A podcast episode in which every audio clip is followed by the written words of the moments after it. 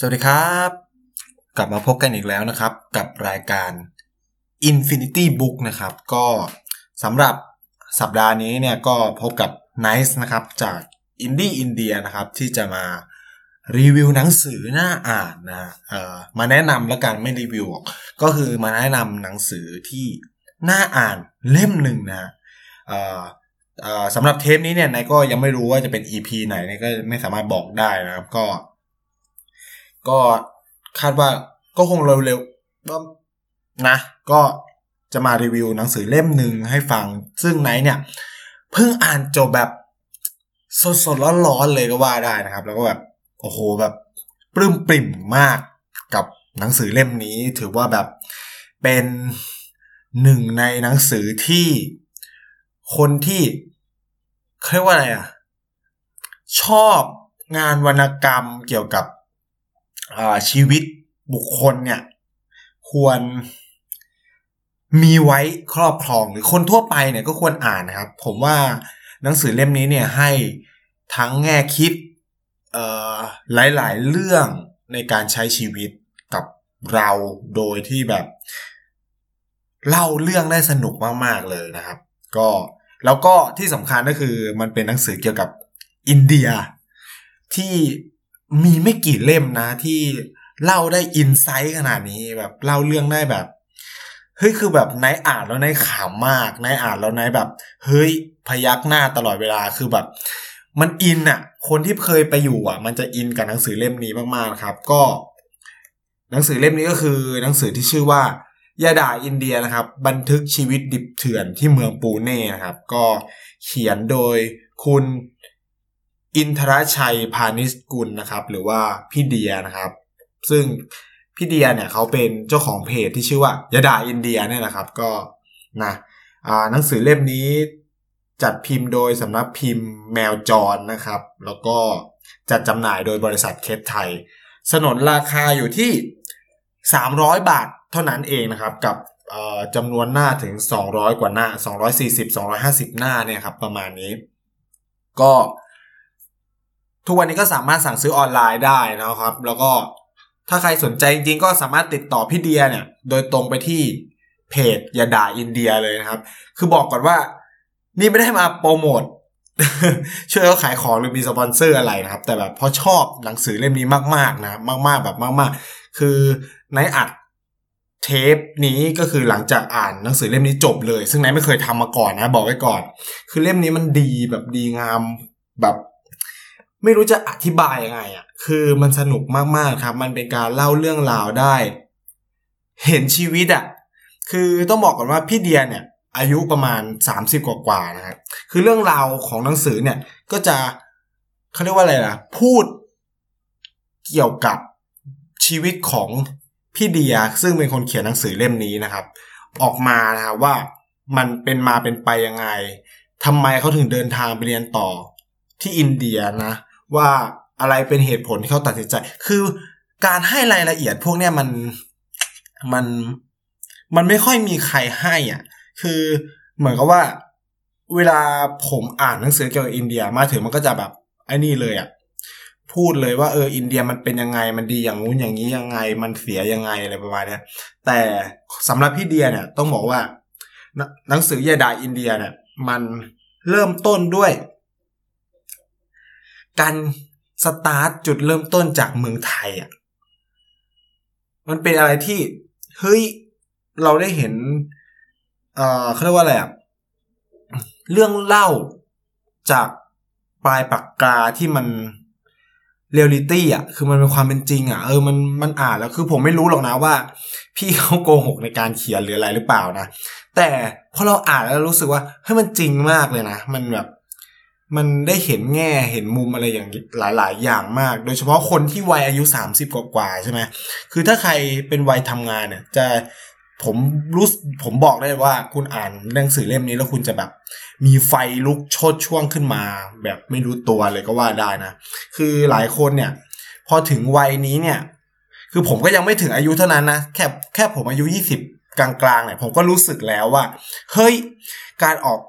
จากคอมฟอร์ตโซนเนี่ยมันมีปัญหาบางอย่างนะคือเมื่อเราไปเปรียบเทียบกับเพื่อนที่แบบเริ่มมีครอบครัวเริ่มมีหน้าที่การงานที่มั่นคงอ่ะแล้วอยู่ดีเราลาออกจากงานอะไรเงี้ยคือเรื่องราวพี่เดียคือพี่เดียลาออกจากงานนะครับคือหนังสือเล่มนี้คือแบบให้อะไรหลายๆอย่างมากๆคือแล้วแต่ละบทเนี่ยมันเป็นช่วงทำนองชีวิตของพี่เขาหนังสือยาดาอินเดียเนี่ยเป็นเรื่องเล่าเกี่ยวกับการไปใช้ชีวิตในเมืองปูเน่นะครับเมืองปูเน่คือเมืองหนึ่งที่อยู่ในรัฐมหาราชตะของอินเดียซึ่งเมืองเอกของรัฐนี้ก็คือมุมไบนะครับคือปูเน่กับมุมไบอยู่ห่างกันไม่มากแต่ว่าเขาเรียกว่าอะไรคุณภาพชีวิตเนี่ยต่างกันค่อนข้างมากนะครับจากที่ไหนสัมผัสแล้วก็พูดคุยกับเพื่อนหลายๆคนเนี่ยก็คือมุมไบจะค่อนข้างแออัดสูงมากแต่ปูเน่เนี่ยจะเป็นเมืองที่อยู่บนภูเขาเนาะแล้วก็เป็นเมืองที่พูดได้ว่าอากาศก็ค่อนข้างดีกว่ามุมไบนะแล้วปูเน่เนี่ยก็เป็นเหมือนกับแหล่งรวมสถานศึกษามากมายนะก็หนังสือเล่มนี้ก็บอกแหละว่ามันเป็นแหล่งรวมของสถาบันศึกษาจนเรียกได้ว่าเป็น Eastern Oxford นะฮะก็คือเป็นเขาเรียกเหมือนเมือง Oxford ในอังกฤษเลยก็ว่าได้เพราะ Oxford ในอังกฤษเนี่ยก็เป็นแหล่งรวมสถาบันการศึกษานะครับส่วนปูเน่เนี่ยก็เป็นลักษณะเช่นนั้นเหมือนกันแล้วปูเน่เองเนี่ยก็เป็นแหล่งเขาเรียกว่าแหล่งการสอนสถาบันภาษาที่ใหญ่ที่สุดแห่งหนึ่งของประเทศอินเดียรองจากบังกลอนะฮะก็คือบังกลอเนี่ยจะมีชาวต่างชาติไปเรียนภาษาเยอะมากนะครับแต่ว่ามันจะเป็นสถาบันเอกชนที่แบบเรียนกันแบบคลอสสั้นๆนะฮะแต่สำหรับปูเน่เนี่ยเขาจะเรียนกันยาวๆเป็น1ปีเรื่องราวของพี่เดียเนี่ยเขาก็จุดประกายเริ่มต้นจากสิ่งง่ายๆก็คือว่าเขาเล่าเรื่องว่าบทแรกๆของเขาเนี่ยก็จะพูดถึงเรื่องการออกจากคอมฟอร์ตโซนว่ามันเป็นยังไงนะครับอันนี้คือแบบผมแนะนำให้ใครหลายคนลองไปอ่านมากเลยคือตอนเนี้ยคนจำนวนมากเนี่ยสตรัคนะหรือติดอยู่กับเขาเรียกว่าติดอยู่กับการอิ่มเอมใจกินใจสบายใจอยู่การอยู่ในคอมฟอร์ตโซนของตัวเองแม้ว่านะครับสภาวะหลายๆอย่างที่เรากำลังเผชิญอยู่เนี่ยมันแบบแทบจะแบบทำให้ชีวิตกัดกร่อนการใช้ชีวิตเราอย่างไม่น่าเชื่ออะไรเงี้ยคือในหนังสือเล่มนี้เนี่ยก็จะบอกหลายๆอย่างนะการตัดสินใจของพี่เขาคือความให้รายละเอียดอะไรพวกเนี้ยคือคนที่ไม่เคยทำงานแบบผมแบบจริงๆจังๆนะพูดอย่างนี้ก็คือไม่เห็นภาพนะว่ามันเป็นยังไงแต่ผมมาเข้าใจนะเลยนะว่าเฮ้ยการออกคอมฟอร์ตโซนเนี่ยมันเป็นยังไงนะเพราะว่าตอนที่ไนท์เนี่ยตัดสินใจไปเรียนภาษาที่อินเดียก็เจอสภาวะที่ไม่ต่างไปจากพี่เดียเลยนะฮะมันเป็นช่วงต้องพูดว่ามันเป็นครั้งแรกในชีวิตของไนซ์เองนะครับที่เดินทางไปต่างประเทศใช้คำนี้ได้เลยนะว่าเป็นการเครื่องบินครั้งแรกและเป็นการขึ้นเครื่องบินไปคนเดียวด้วยนะในวัยอายุ20ปีอ่ะคือหลายคนนะอาจจะแบบเอ้ยแค่ไปต่างประเทศทำไมต้องตื่นเต้นแต่สำหรับเด็กบ้านนอกคนหนึ่งที่ชีวิตเคยเจอกรุงเทพครั้งแรกในชีวิตเมื่ออายุ18พอเข้ามาเรียนหนังสือไม่รู้สายถนนอะไรมันตื่นเต้นมากนะครับคือผมเข้าใจอารมณ์พี่เดียเลยก็คือแบบตอนมันจะมีบทนึงที่แบบมันเขียนได้ตรงมากอ่ะเพราะว่ามันชื่อบทว่ามึงไปทำเหี้ยอะไรอินเดียซึ่งมันเป็นคำถามเดียวที่ไนท์เจอ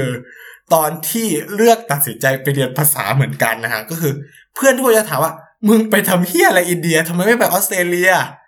ราคาก็ไม่แพงก็เป็นได้ภาษาเหมือนกันหรือไปเรียนที่แบบอื่นๆคือแบบกูอยากตอบไปตอนแล้วกูไม่มีตังค์คือแบบพูดตรงๆก็คืออินเดียมันเป็นประเทศที่แบบการคือค่าเทอมมันถูกมากในการไปเรียนต่อนะแล้วก็โอเคแหละคือภาพติดตาของเราทัศนคติลบๆอะไรเงี้ยคือหนังสือเล่มนี้มันเหมือนแบบทำให้ผมย้อนกลับไปเมื่อ5ปีที่แล้วอะไรเงี้ยตอนที่ไปอินเดียครั้งแรกแบบยังฝังอยู่ในจิตใจของผมคือผมจะอินกับหนังสือเล่มนี้เป็นพิเศษมากเลยเพราะว่าหลายเรื่องเนี่ยที่เขาเล่าในยาดาอินเดียเนี่ยมันเป็นอะไรที่เฮ้ย กูเจอมาแบบนี้หมดอ่ะคือมันอธิบายไม่ถูกจริงคือคนไม่เจอไม่รู้แต่ว่าผมพูดแบบได้เต็มปากเลยว่าถ้าใครอ่านหนังสือเล่มเนี้ยจะอินมากจะแบบจะเขาเรียกว่าอะไรจะแบบค่อยๆเรียนรู้เรื่องอินเดียไปทีละเรื่องแล้วสิ่งที่น่าสนใจของหนังสือเล่มนี้แล้วทำได้ดีมากๆเลยคือมันอธิบายเรื่องเล็กเรื่องน้อยในการใช้ชีวิตของคนอินเดียได้ดีมากผ่านปากของคนนอกซึ่งก็คือพี่เดียนะโอเคแหละพี่เดียอาจจะแบบไม่ได้พูดถึงชีวิตคนอินเดียที่พี่เดียแบบปฏิสัมพันธ์เยอะมากนะแต่ว่าก็คือการใช้ชีวิตของพี่เดียเนี่ยมันเป็นภาพสะท้อนสิ่งที่เขาเรียกว่าอะไรเราในฐานะคนนอกเนี่ยที่ไปอยู่ประเทศนั้นมันต้องเจอสภาวะแบบเนี้ยไม่ว่าคุณจะเป็นใครคุณต้องเจอสภาวะแบบนี้แต่สิ่งที่พี่เดียทำได้ดีมากในหนังสือเล่มนี้ก็คือว่ามันเขามีคำอธิบายให้ว่ามันเกิดอะไรทำไมเราถึงต้องคิดแบบนั้นอะไรเงี้ยมันมีคือผมก็แบบอาจจะแอบสปอยนิดนึงแต่ว่าจริงๆผมขออนุญาตพี่เขาแล้วผมแชทไปขออนุญาตพี่เขาแล้วว่าเฮ้ยพี่ถ้าแบบผมจะขอรีวิวหนังสือเล่มนี้จะได้ไหมอะไรเงี้ยอยากให้คนรู้เยอะๆอะไรเงี้ยแล้วผมก็คือแบบอยากให้อ่านมากๆจริงๆนะอย่าด่าอินเดียเนี่ยแบบเป็นอะไรที่พีคโคตรพีคชอบมากคือมันเป็นคือบทเนี่ยมันก็ไล่จากพี่เดียลาออกพอลาออกปุ๊บมันก็จะต้องมีคนถามว่าเฮ้ยลาออกเพื่อไปเรียนหนังสือไปเรียนภาษาด้วยนะปัญหาคือไม่ได้เรียนต่อโทหรืออะไรอ่ะไปเรียนภาษา1ปีคือมันเป็นอะไรที่ทุกคนไม่ต้องเจอคำถามนี้เหมือนกันผมก็เจอผมไปเรียน5เดือนแต่ว่าผมอ่ะจะต่างจากพี่เดียตรงที่ผมไม่ได้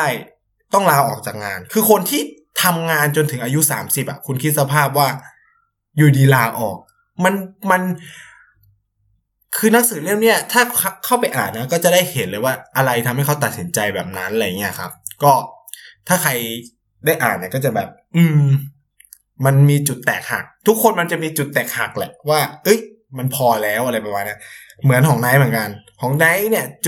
จุดแตกหักของการที่ต้องไปเรียนภาษาคือกูเกือบได้ F คือกูเกือบได้ F ซึ่งการได้ F เนี่ยจะเป็นอะไรที่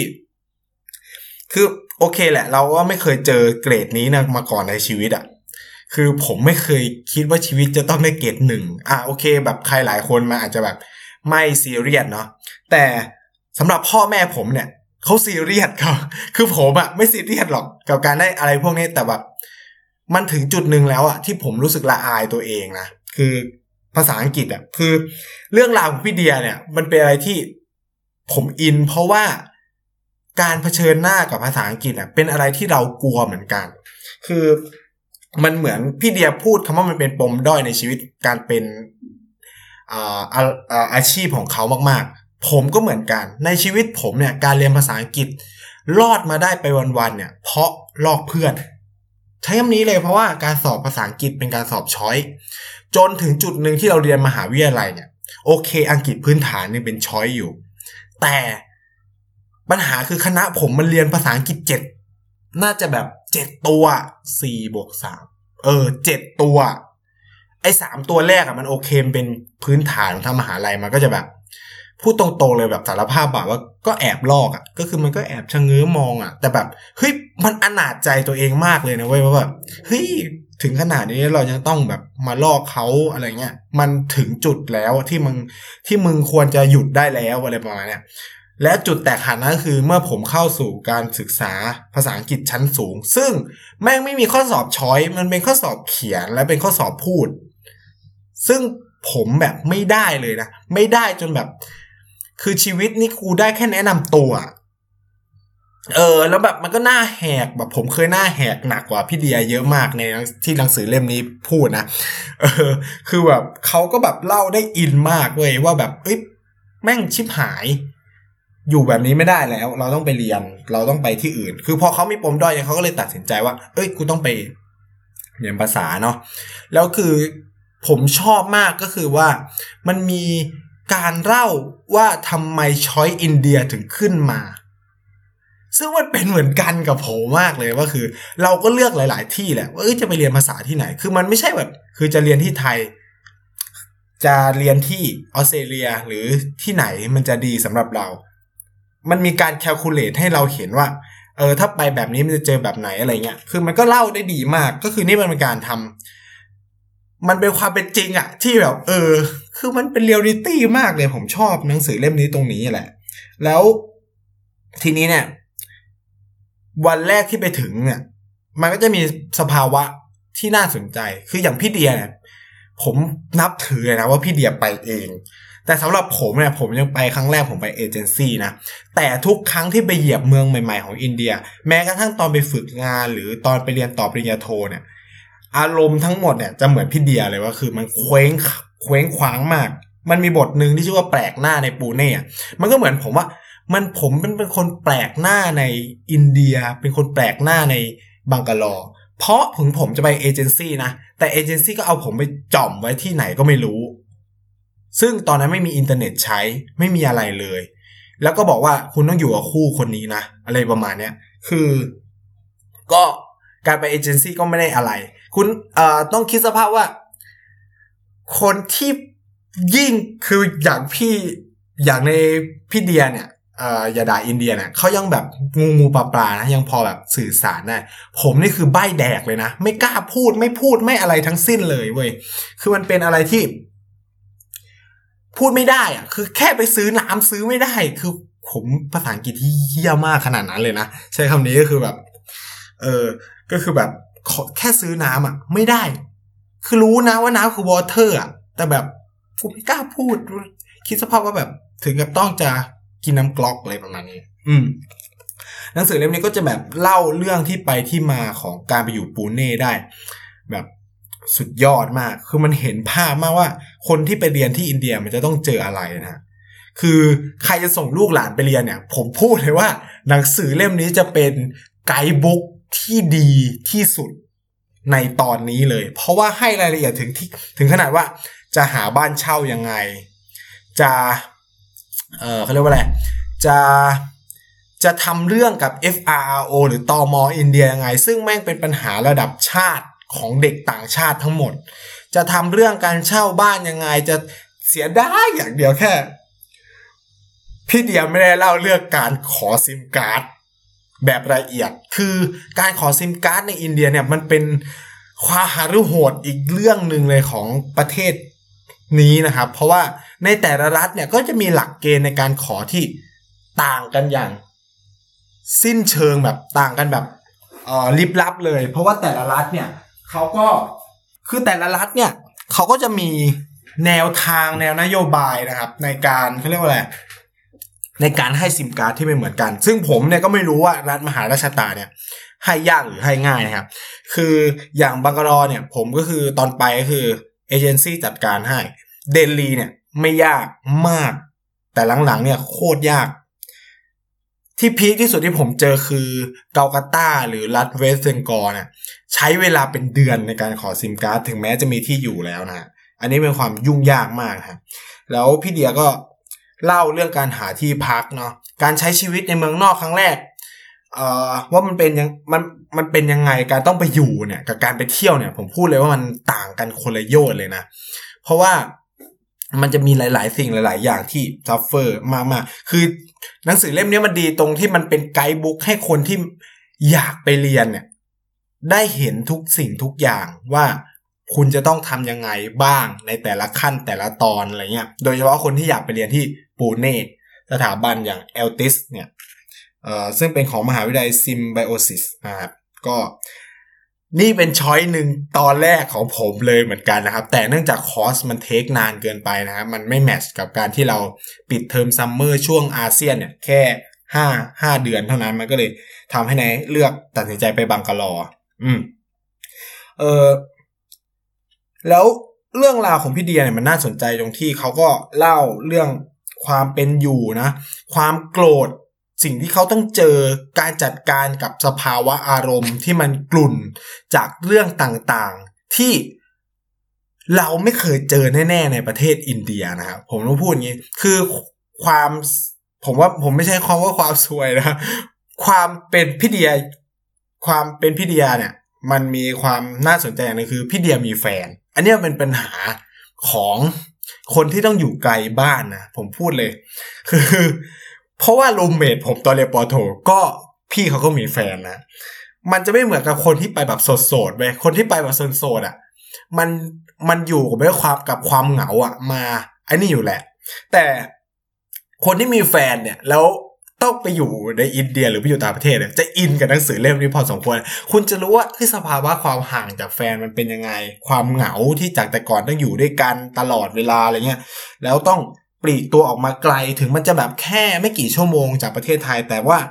มันก็มีบางอย่างแต่ทุกวันนี้คือเทคโนโลยีมันก็ช่วยเราได้มากนะครับแต่ว่ามันไม่เหมือนกันแหละผมคิดว่านะจากการที่อ่านเรื่องราวของพี่เดียแล้วเนี่ยความเรียลลิตี้หรือความเป็นชีวิตจริงของหนังสือเล่มนี้เนี่ยมันเล่าถึงขนาดว่าพี่เดียไปสมัครหยิบคือพี่เดียเนี่ยจะทำอะไรที่ผมพูดเลยว่าอาจจะเป็นคนไทยน้อยคนที่ทำเช่นไปแต่มันก็มีแหละเช่นไปสมัครยิมฟิตเนสนะเพื่อฝึกเรียกอะไรเพื่อเทรนอยู่ที่นั่นอะไรเงี้ยอันนี้คือผมไม่เคยนะเพราะผมไม่ได้สนใจเรื่องการออกกำลังกายขนาดนั้นผมก็แค่วิ่งแล้วก็เล่นแต่ผมจะเล่นบอลแล้วก็คริกเก็ตบ้างกับเพื่อนๆนะฮะมันก็ทำให้พี่เขาได้เห็นมุมมองหลายๆสิ่งหลายๆอย่างของคนอินเดียว่าเขาเป็นยังไงนะโดยเฉพาะมันจะมีฉากหนึ่งซึ่งผมฮามากจริงแล้วมันเป็นความอินเดียจริงนะถ้าคุณเอ่ยคำว่าอย่าไปบอกคนคนนั้นนะแป๊บเดียวเท่านั้นแหละเลือกจะถึงหูบัดทันทีนะครับคือบทหนึ่งของพี่เดียที่เชื่อว่าของยาดาอินเดียเนี่ยมันชื่อว่าลูกพี่ของผมเนี่ยชื่อสุชาญชื่อเขาเป็นเทรนเนอร์ของคุณเดียเนี่ยหรือพี่เดียคือผมจะเรียกพี่เดียแล้วกันผมไม่เรียกคุณหรอกเพราะว่าเขาเป็นอายุเยอะกว่าผมแล้วก็จะเรียกพี่แล้วกันเพื่อให้การเล่าเรื่องเนี่ยมันมีความสนุกสนานนะครับก็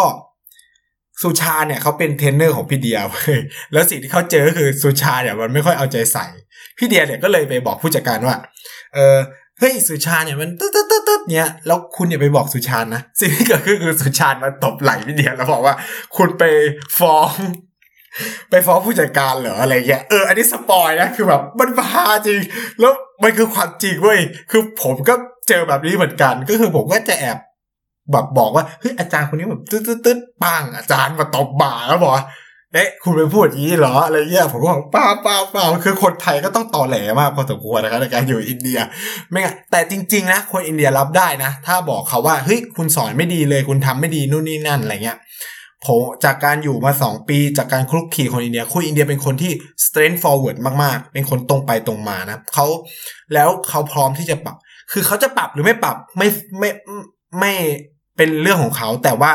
เขารับได้และเขาไม่โกรธไม่เคืองกับการวิจารณ์ของเราเพราะในสังคมเขามันเกิดจากสิ่งพวกเนี้ยอยู่แล้วความพีคหนึ่งของหนังสือเล่มนี้คือมันจริงถึงขนาดที่พี่เดียเล่าว่ามันเกิดระหว่างที่ไปเรียนได้แค่2เดือนเนี่ยครอบครัวก็มีปัญหาครอบครัวมีปัญหาในความหมายก็คือว่าคุณพ่อพี่เดียเนี่ยป่วยใช่ไหมแล้วก็เข้าโรงพยาบาลเป็นนู่นนี่นั่นอะไรเงี้ยแล้วสุดท้ายเนี่ยมันเป็นสิ่งที่ผมก็เจอมันเป็นคือคนที่อยู่ต่างประเทศจะต้องมีความประวัติพันพึงอย่างนึงก็คือว่าโดยเฉพาะพ่อแม่ที่สูงอายุเนี่ย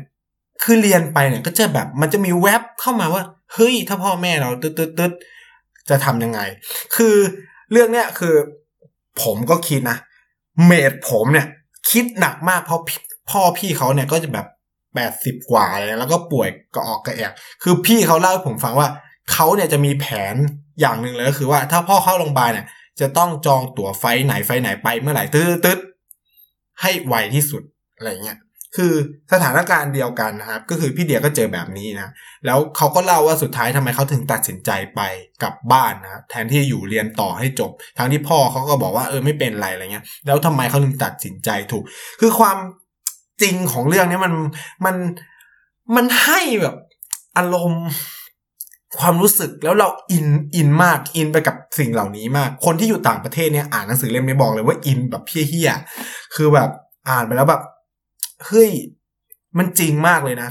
คือผมก็มีแผนสำรองของผมเหมือนกันว่าเฮ้ยถ้าพ่อแม่เป็นอะไรปุ๊บจะยังไงคือมันอยู่ต่างประเทศมันคิดสารตะนะเพราะว่าเรามาอยู่คนเดียวแล้วพ่อแม่เราก็คือ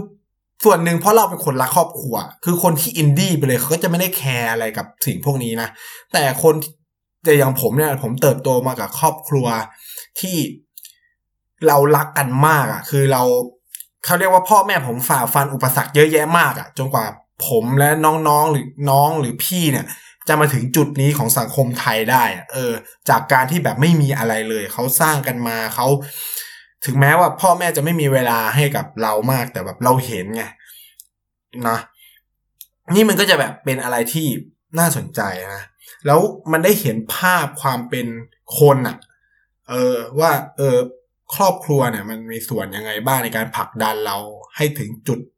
ที่เราหวังคือใครหลายคนเนี่ยพอถึงจุดนั้นคือแบบพ่อเสียเลยนะคุณคิดสภาพว่ามันจะเฟลขนาดไหนมันเฟลมากนะแต่ว่าพี่เดียสามารถฮึดกลับมานะครับแล้วก็เขาเรียกว่าอะไรกลับมาตั้งใจเรียนต่อได้จากการสนับสนุนของน้องสาวและแม่นะคืออันนี้มันก็เป็นภาพที่เฮ้ยมันดีมากของหนังสือเล่มนี้อ่ะมันเป็นการเล่าคือผมบอกเลยว่าภาษานี่คือเป็นภาษาที่สวยและเข้าใจง่ายคือภาษามันไม่เป็นภาษาเจ้าบทเจ้ากรที่แบบมีสับแสงที่เข้าใจยากอ่ะเพราะส่วนหนึ่งผมเข้าใจว่าเพราะพี่เดียเนี่ยเป็นเขาเรียกว่าอะไรนะเป็นเขาเรียกว่าเป็นเหมือนกับนักข่าวนักหนังสือพิมพ์มาก่อนนะการใช้คำเนี่ยก็จะแบบดีแบบโอ้โหผมแบบเชี่ยกูอยากเขียนได้แบบเนี้ยคือแบบมันเป็นพรสวรรค์จริงๆนะมันพรแสวงมันก็ได้ส่วนนึงแต่แบบเพราะพรสวรรค์คือเขาเขียนได้ดีแบบเฮ้ยคือผมรออ่านเล่มต่อๆไปของพี่เขามากเลยตอนนี้คือแบบเป็น FC แบบเต็มตัวแล้วอ่ะคืออย่าด่าอินเดียเนี่ยพูดตรงๆนะว่าผมเพิ่งจะมาได้ยินชื่อเพจเนี่ยเมื่อไม่นานมานี้จากเคสที่พี่เขารถล้มเว้ยเพราะว่าคนไทยไม่กี่คนไม่ใช่คนไทยไม่กี่คนหรอกคนไทยน้อยคนมากที่มันก็คือแบบการขับขี่มอเตอร์ไซค์ในอินเดียมันเป็นความเป็นพรสวรรค์อย่างหนึ่งแล้วกัน คือผมนี่ไม่กล้าเลยนะคือไม่ว่าคือถึงแม้จะเป็นคนชอบขี่มอเตอร์ไซค์เป็นเด็กแว้นเก่ามาก่อนในสมัยเรียนม.ปลายเนี่ยเจออินเดียแล้วแบบเคยขี่ครั้งนึงแล้วกูพอแค่นี้ไม่ไหวกับถนนหนทางในเดลีนะครับคือมันไอ้นี่มากแล้วคือพี่เขาเล่าแบบคือมันเห็นภาพจริงๆว่าคนอินเดียมันไม่ได้แคร์อะไรกับสิ่งพวกนี้มากคือมันก็แบบทะเลาะวิวาทกันแล้วก็จบกันไปกับเวลาเกิดการเขาเรียกว่าอะไรเขาเรียกว่ามีปัญหาการชนเฉี่ยวอะไรกันว่ากันไปเนาะแล้วพี่บทต่อมาเนี่ยหลังจากเกิดอุบัติเหตุชีวิตพี่เดียกลับมาเรียนมันก็จะเข้าสู่ฤดูหนาวพอดีซึ่งทุกคนก็จะเห็นเหมือนกันแหละไม่ว่าใครจะไปอยู่ที่ไหนของอินเดียเนี่ยฤดูหนาวเนี่ยมันจะเป็นสวรรค์ของคนที่อยู่ที่นั่นยกเว้นคนทางเหนือนะผมพูดเลยคือพี่เดียอาจจะอยู่พูดคือผมบอกแล้วผมบอกพี่เดียว่าเดี๋ยวอัดเทปเสร็จเนี่ยก็คือเดี๋ยวจะส่งให้พี่เขาอันนี้คือผมอ่ะก็แบบมาเล่าความในใจแล้วก็วิจารณ์หนังสือด้วยในตัวนะก็คือว่าโอเคคนในปูเน่มันอาจจะไม่หนาวมากแต่พวกที่อยู่เดลีอ่ะแม่คือโคตรหนาวเลยมันคือบางทีมันจะ0 องศาอะไรเงี้ยแล้วความพีคคือมันไม่มีฮีเตอร์ผมไม่แน่ใจว่าคนปูเน่เนี่ยต้องถึงกับขนาดต้องใช้ฮีเตอร์ไหมแต่ว่าเข้าใจเลยว่าบรรยากาศที่ดีของฤดูหนาวมันเป็นไงเพราะในช่วงตุลาเนี่ยเดลีจะเป็นแบบนั้นแต่ความซวยของเดลีคืออากาศหนาวมาพร้อมกับมลพิษที่เหี้ยมโหดมากนะครับแทบจะออกไปไหนไม่ได้เลยอะไรประมาณนี้นะแล้วก็พี่เดียเขาก็เล่าบทหลายๆบทเนี่ยก็จะมีการเล่าถึงคนไทยในเมืองนั้นก็คือในปูเน่มันเป็นบรรยากาศเดียวกันนะไม่ว่าคุณจะแบบผมพูดแบบตรงไปตรงมามากๆเลยว่าคือสิ่งที่พี่เดียเล่ามันคือเรียลลิตี้เว้ยคือคนที่อยู่ไทยมันอาจจะไม่รู้หรอกนะว่าเฮ้ยมันจะมีทำไมสมาคมนักเรียนไทยจะมีทำไมคอมมูนิตี้คือทำไมรัฐต้องไปสนับสนุนนู่นนี่นั่นมันก็แบบอยู่ๆกันไปนู่นเนี่ยแต่ถ้าคุณได้ลองไปเจอปัญหาอะไรสักอย่างนึงอ่ะในการอยู่ต่างประเทศนะคุณจะรู้เลยว่าเฮียไม่ว่ากูจะแบบรักชาวต่างชาติรักอะไรแค่ไหนอยากมีคนไทยที่มันพูดกับกูรู้เรื่องสักคนนึงอ่ะคอยระบายอ่ะคือมันเป็นอย่างนั้นจริงๆนะคือตอนผมไปเดลีครั้งแรกอ่ะผมพยายามมากเอาตัวเองไปปะทะกับอินเดียแบบเดียวสุดท้ายอ่ะแม่งต้องมีคนไทยช่วยอ่ะ คนที่เขาเคยเจออะไรมาก่อนเขาจะรู้ลูกทางรู้ลูกล่อลูกชนอะไรเงี้ยคือบางทีเราก็ว่าเราเจนอินเดียแล้วนะไปอยู่มันต้อง2ปีก่อนที่จะไปเรียนต่อแต่สุดท้ายเนี่ยมันก็ไม่ไหวแล้วเพราะแต่ละเมืองก็มี culture มีวัฒนธรรมการทำงานของคนอินเดียที่ไม่เหมือนกันมันก็ต้องอาศัยคนที่อยู่มาก่อนในการช่วยเหลือนะครับคือ community คนไทยเนี่ยก็จะเป็นอะไรที่โอ้มันต่างพ่อต่างแม่ต่างอะไรมาแต่แบบเฮ้ยมันรักกันมากอ่ะผมพูดงี้เลยว่าคือผมกับรูมเมทผมพูดแบบได้เลยว่ามีอุดมการณ์ทางการเมืองที่โคตรต่างกันโคตรจะต่างกันแบบคนละขั้วแล้วพี่เขากับผมเนี่ยก็เคยเรียนมหาลัยเดียวกันนะแล้วไม่ต้องมาเป็นรูมเมทกันโคตรพีคแต่แบบอยู่ผมแบบทุกวันนี้คือผมบูชาพี่เขามากรักพี่เขามากคือพอไปอยู่ต่างประเทศพวกอย่างมันคือศูนย์อะมึงคือคนไทยแค่นั้นแหละคือมึงพูดภาษาเดียวกันจบแล้วมันจะมีความไอ้นี่สูงมากเลยนะแต่ว่ามันจะมีช่วงนึงที่พี่เขาพูดเรื่องแบบเรื่องไปวัฒนธรรมนู่นเนี่ยแต่ผมเนี่ยจะเป็นคนนึงคือผมเข้าใจพี่ที่เล่าว่ามันจะมีเด็กไทยคนนึงที่แบบไปคอยแสดงนู่นนี่นั่นอะไรเงี้ยคือผมเป็นคนนั้นนะก็คือที่ชอบ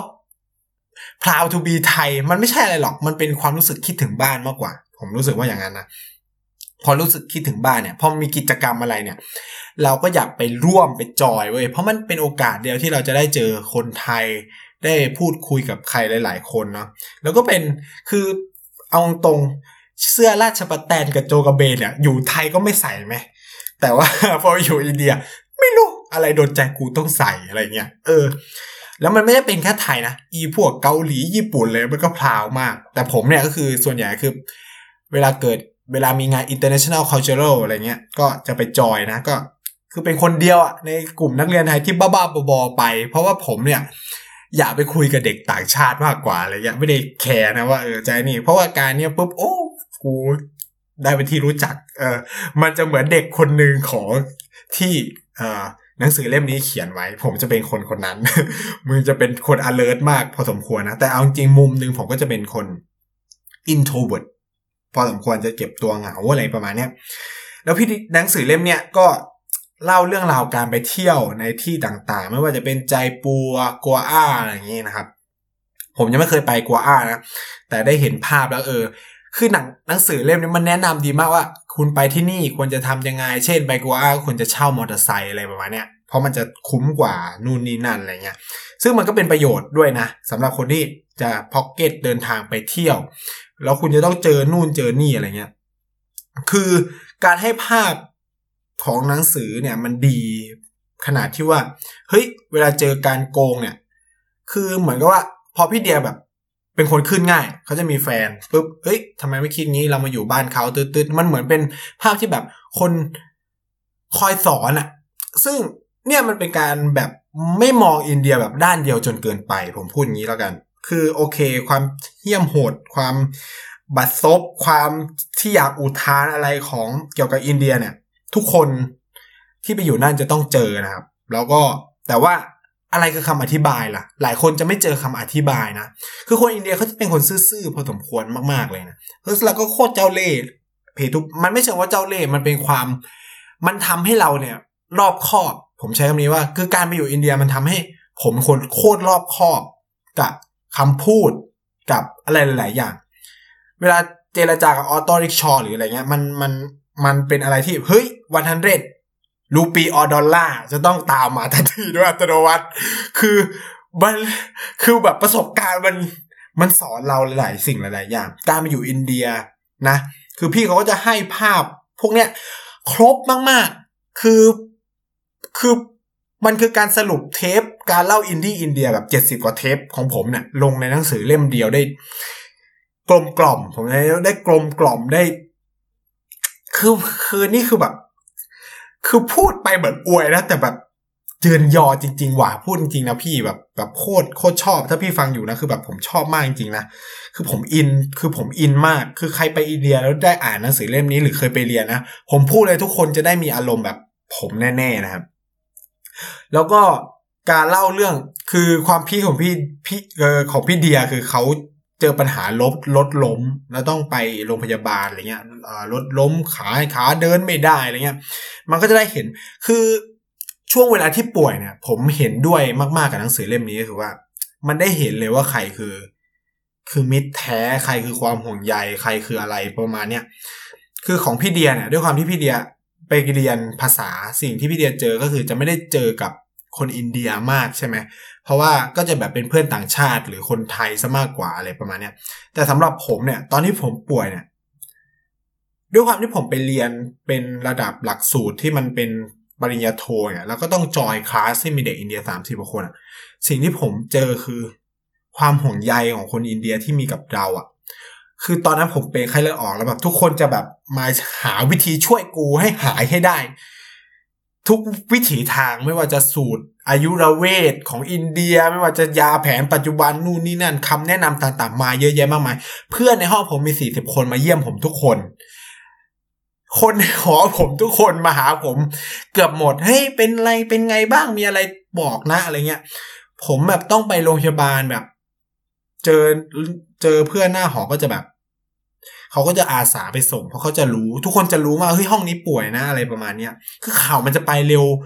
มากจริงๆเหมือนที่พี่เล่าเลยว่าคือข่าวมันจะไปได้อย่างรวดเร็วมากส่วนเรื่องการโบกมอเตอร์ไซค์นี่คือแบบเป็นอะไรที่เห็นเหมือนกันความมีน้ำจิตน้ำใจไม่ใช่แค่คนอินเดียโบกเรานะคือเราโบกให้คนอินเดียพาไปส่งเขาก็พาไปมันเป็นอะไรที่ผมอินอ่ะผมพูดไม่รู้จะอธิบายยังไงคือหนังสือเล่มนี้คือไอ้ใครอ่านนี่ผมพูดเลยว่ามันคือเบสคือ the best เกี่ยวกับอินเดียตอนนี้ที่ผมหาได้ในการรีวิวที่มันไม่ใช่การท่องเที่ยวแต่มันเป็นชีวิตคนหนึ่งที่เอาประสบการณ์การไปอยู่อินเดียเนี่ยมาเล่าสู่กันฟังอะไรเงี้ยบทหนึ่งที่ผมชอบที่สุดนั่นคือนรกฤดูร้อนนะคือมันเป็นอะไรที่ผมคือแบบผมชอบที่สุดแล้วบทนี้เป็นบทที่ผมขำผมคือโอเคแหละทุกคนที่ไปอินเดียจะเหมือนกันเว้ยตอนที่มันเผชิญความเหี้ยพวกเนี้ยมันโคตรเครียดเลยคือแบบแต่พอเรามาเล่าให้คนอื่นฟังมันโคตรหาโคตรขำเลยว่ากูผ่านชีวิตตรงนั้นมาได้ยังไงไฟดับน้ำไม่ไหลใช่ไหมปัญหาหลายๆสิ่งหลายๆอย่างเนี่ยคือบทนี้เป็นบทที่ผมชอบมากๆเลลาดักโอเคก็คือเป็นภาพที่แบบทั่วๆไปใครก็ไปแล้วก็รีวิวกลับมาซึ่งผมเข้าใจว่าพี่เขาก็พอจะแบบบทนี้ก็แบบพูดแค่พอก้อมแกล้มเพราะว่ามันมีคนเขียนเรื่องเลลาดักเยอะมากแล้วในประเทศไทยว่ามันจะต้องไปเจอทำยังไงนู่นนี่นั่นอะไรเงี้ยความชอบอย่างนึงคือพี่เดียสามารถเก็บรายละเอียดเกี่ยวกับชื่อคนเนี่ยค่อนข้างครบมากคือผมเนี่ยแบบเป็นพวกสมาธิความจำสั้นนะก็จะแบบจำชื่อไม่ค่อยแม่นแหละแต่นี่คือแบบด้วยคำที่เขาใส่ใจมากๆของหนังสือเล่มนี้เขาจะแบบใช้ชื่อคนทั้งหมดเลยนะในการอยู่ในหนังสือเล่มนี้มีชื่อมีไอ้นี่แบบดีอะโลกโฮมซิกก็เล่าได้ดีเป็นบทที่ดีมากบทหนึ่งคนที่ไปอยู่ต่างประเทศจะต้องเผชิญปัญหานี้โดยที่แบบนะมันจะไม่เหมือนกับการไปอยู่กรุงเทพแล้วอยู่ต่างจังหวัดนะคืออันเนี้ยโฮมซิกแบบนี้มันจะเป็นอารมณ์ที่มันจะผมเนี่ยจะเกิดขึ้นในช่วงที่ใกล้จบมันจะคิดสารตะมากมันจะนู่นนี่นั่นเข้าใจเลยว่าเวลาใกล้จบเนี่ยมันจะเหมือนศพอ่ะกูไม่อยากเรียนแล้วเมื่อไหร่จะได้กลับบ้านอะไรประมาณเนี้ยหนังสือเล่มนี้ก็เล่าได้ดีเห็นภาพกินอารมณ์ทุกอย่างแล้วสำหรับใครเนี่ย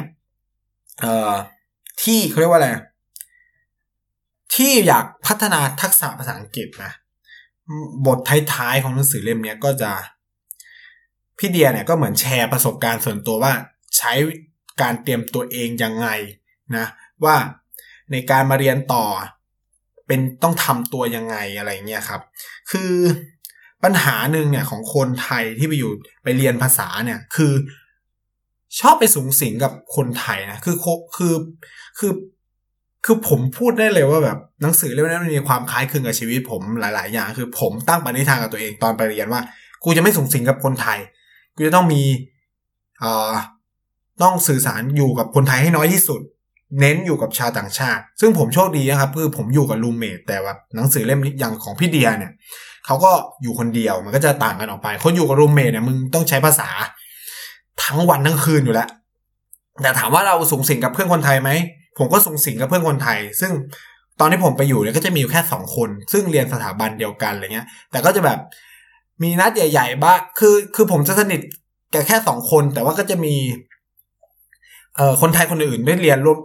ในสถาบันเดียวกันเหมือนกันแต่ก็ไม่ได้แบบก็แบบเผินๆไม่ได้สนิทมากขนาดนั้นอะไรเงี้ยแต่ก็ไปคุยกันบ้างคือผมจะเจอน้อยมากแล้วกันเดือนนึงก็อาจจะแบบ 3-4 ครั้งอะไรประมาณนี้เพราะว่ากูมาเรียนนะกูต้องได้แล้ววิธีการนี้ของผมเนี่ยสามารถประสบความสำเร็จก็คือผมสามารถสื่อสาร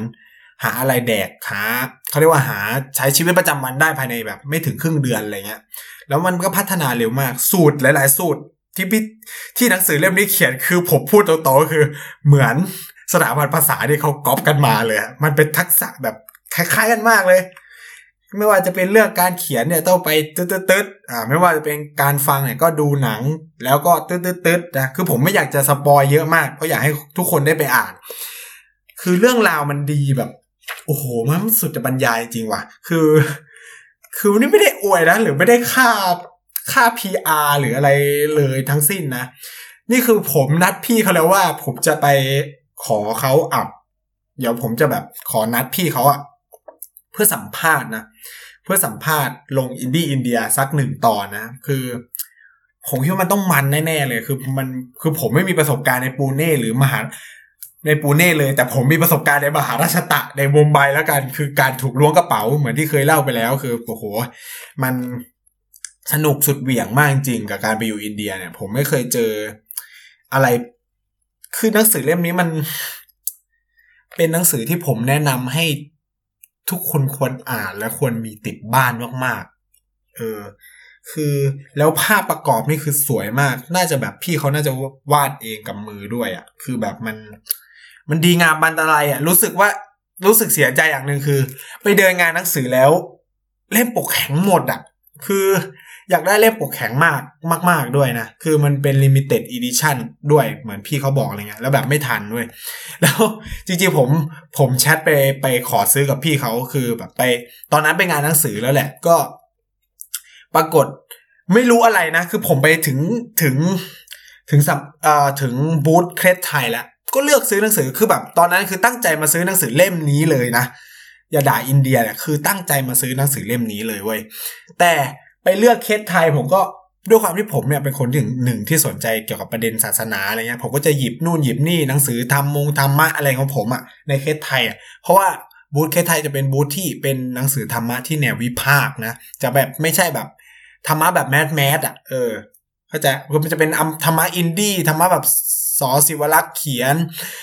หรืออะไรเงี้ยมันจะไม่เหมือนกันอะไรเงี้ยผมก็จะไปเลือกไปปุ๊บจ่ายตังค์กลับมาบ้านเฮ้ยหาหนังสือเล่มนี้ไม่มีเว้ยแล้วความพีคือผมไปงานหนังสือวันสุดท้ายใช่ไหมมันก็หาไม่ได้เพราะมันเป็นวันอาทิตย์แล้วอะไรเงี้ยก็แชทไปหาพี่เขาด้วยความที่พี่เขาตอบช้าผมนี่แบบเป็นคนที่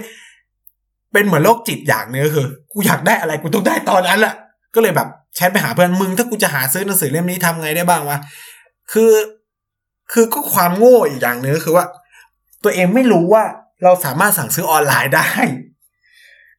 แล้วเพื่อนก็เลยจัดการเสร็จสับก็ขอที่อยู่ผมอะไรผมก็โอนเงินไปให้มันก็เงี้ยแล้วปรากฏพี่เดียก็เพิ่งมาตอบอะไรเงี้ยก็สามารถสั่งซื้อได้ครับผมก็เลยแบบ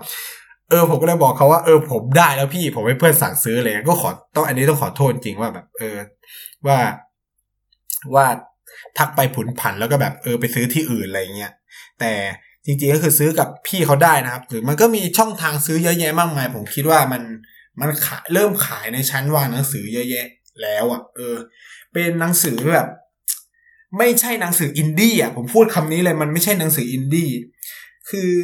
คำนิยมของหนังสือเล่มเนี้ยผมชอบมากเลยก็คือว่าแบบมันเป็นการคือเขาอธิบายไว้ว่าพี่เดียเนี่ยจะกลายเป็นเขาเรียกว่าคุณพี่อินทรชัยพานิชกุลเนี่ยหรือพี่เดียเนี่ยก็จะต่อไปก็จะเป็นนักเขียนที่เราต้องติดตามผลงานนะเพราะว่าผมเข้าใจว่าถ้าใครเป็นคนชอบอ่านหนังสือเรื่องสั้นชีวิตเนี่ย จะชอบงานแนวนี้มากไม่ว่าคุณจะเป็นเรื่องไอ้เหมืองแร่อะชีวิตของคุณอาจินเนี่ยกูหูก็ดีแบบคือมันจะเป็นอารมณ์นี้เลยอะมันเป็นการคือหนังสือเล่มนี้มันการเล่าชีวิตมันไม่ใช่เป็นหนังสือท่องเที่ยวผมใช้คำนี้แล้วกันไม่ใช่หนังสือท่องเที่ยวมันเป็นหนังสือชีวิตมันเป็นหนังสือที่ให้มุมมองอินเดียผ่านชีวิตคนไทยคนนึงอะที่ไปอยู่ที่นั่น1ปีนะหลายคนอาจจะบอกเอ้ย1ปีมันสั้นมากเลยนะแต่ผมพูดเลยคือโอเคมันอาจจะน้อยมากที่จะรู้จักประเทศอินเดียทั้งหมดแต่ในหลายๆมุมของหนังสือเล่มนี้มันให้ครบมากมันอธิบายหลายๆเรื่องได้ดีมากๆผ่านความคิดความอ่านของเขาอะไรเงี้ยมันจะมีอารมณ์ที่เราอยากตบอยากด่าอยากอะไรเงี้ยคือความแล้วก็มันให้ภาพเลยคือแบบอย่าด่าอินเดียนะอะไรเงี้ยก็เพราะว่าอะไรเงี้ย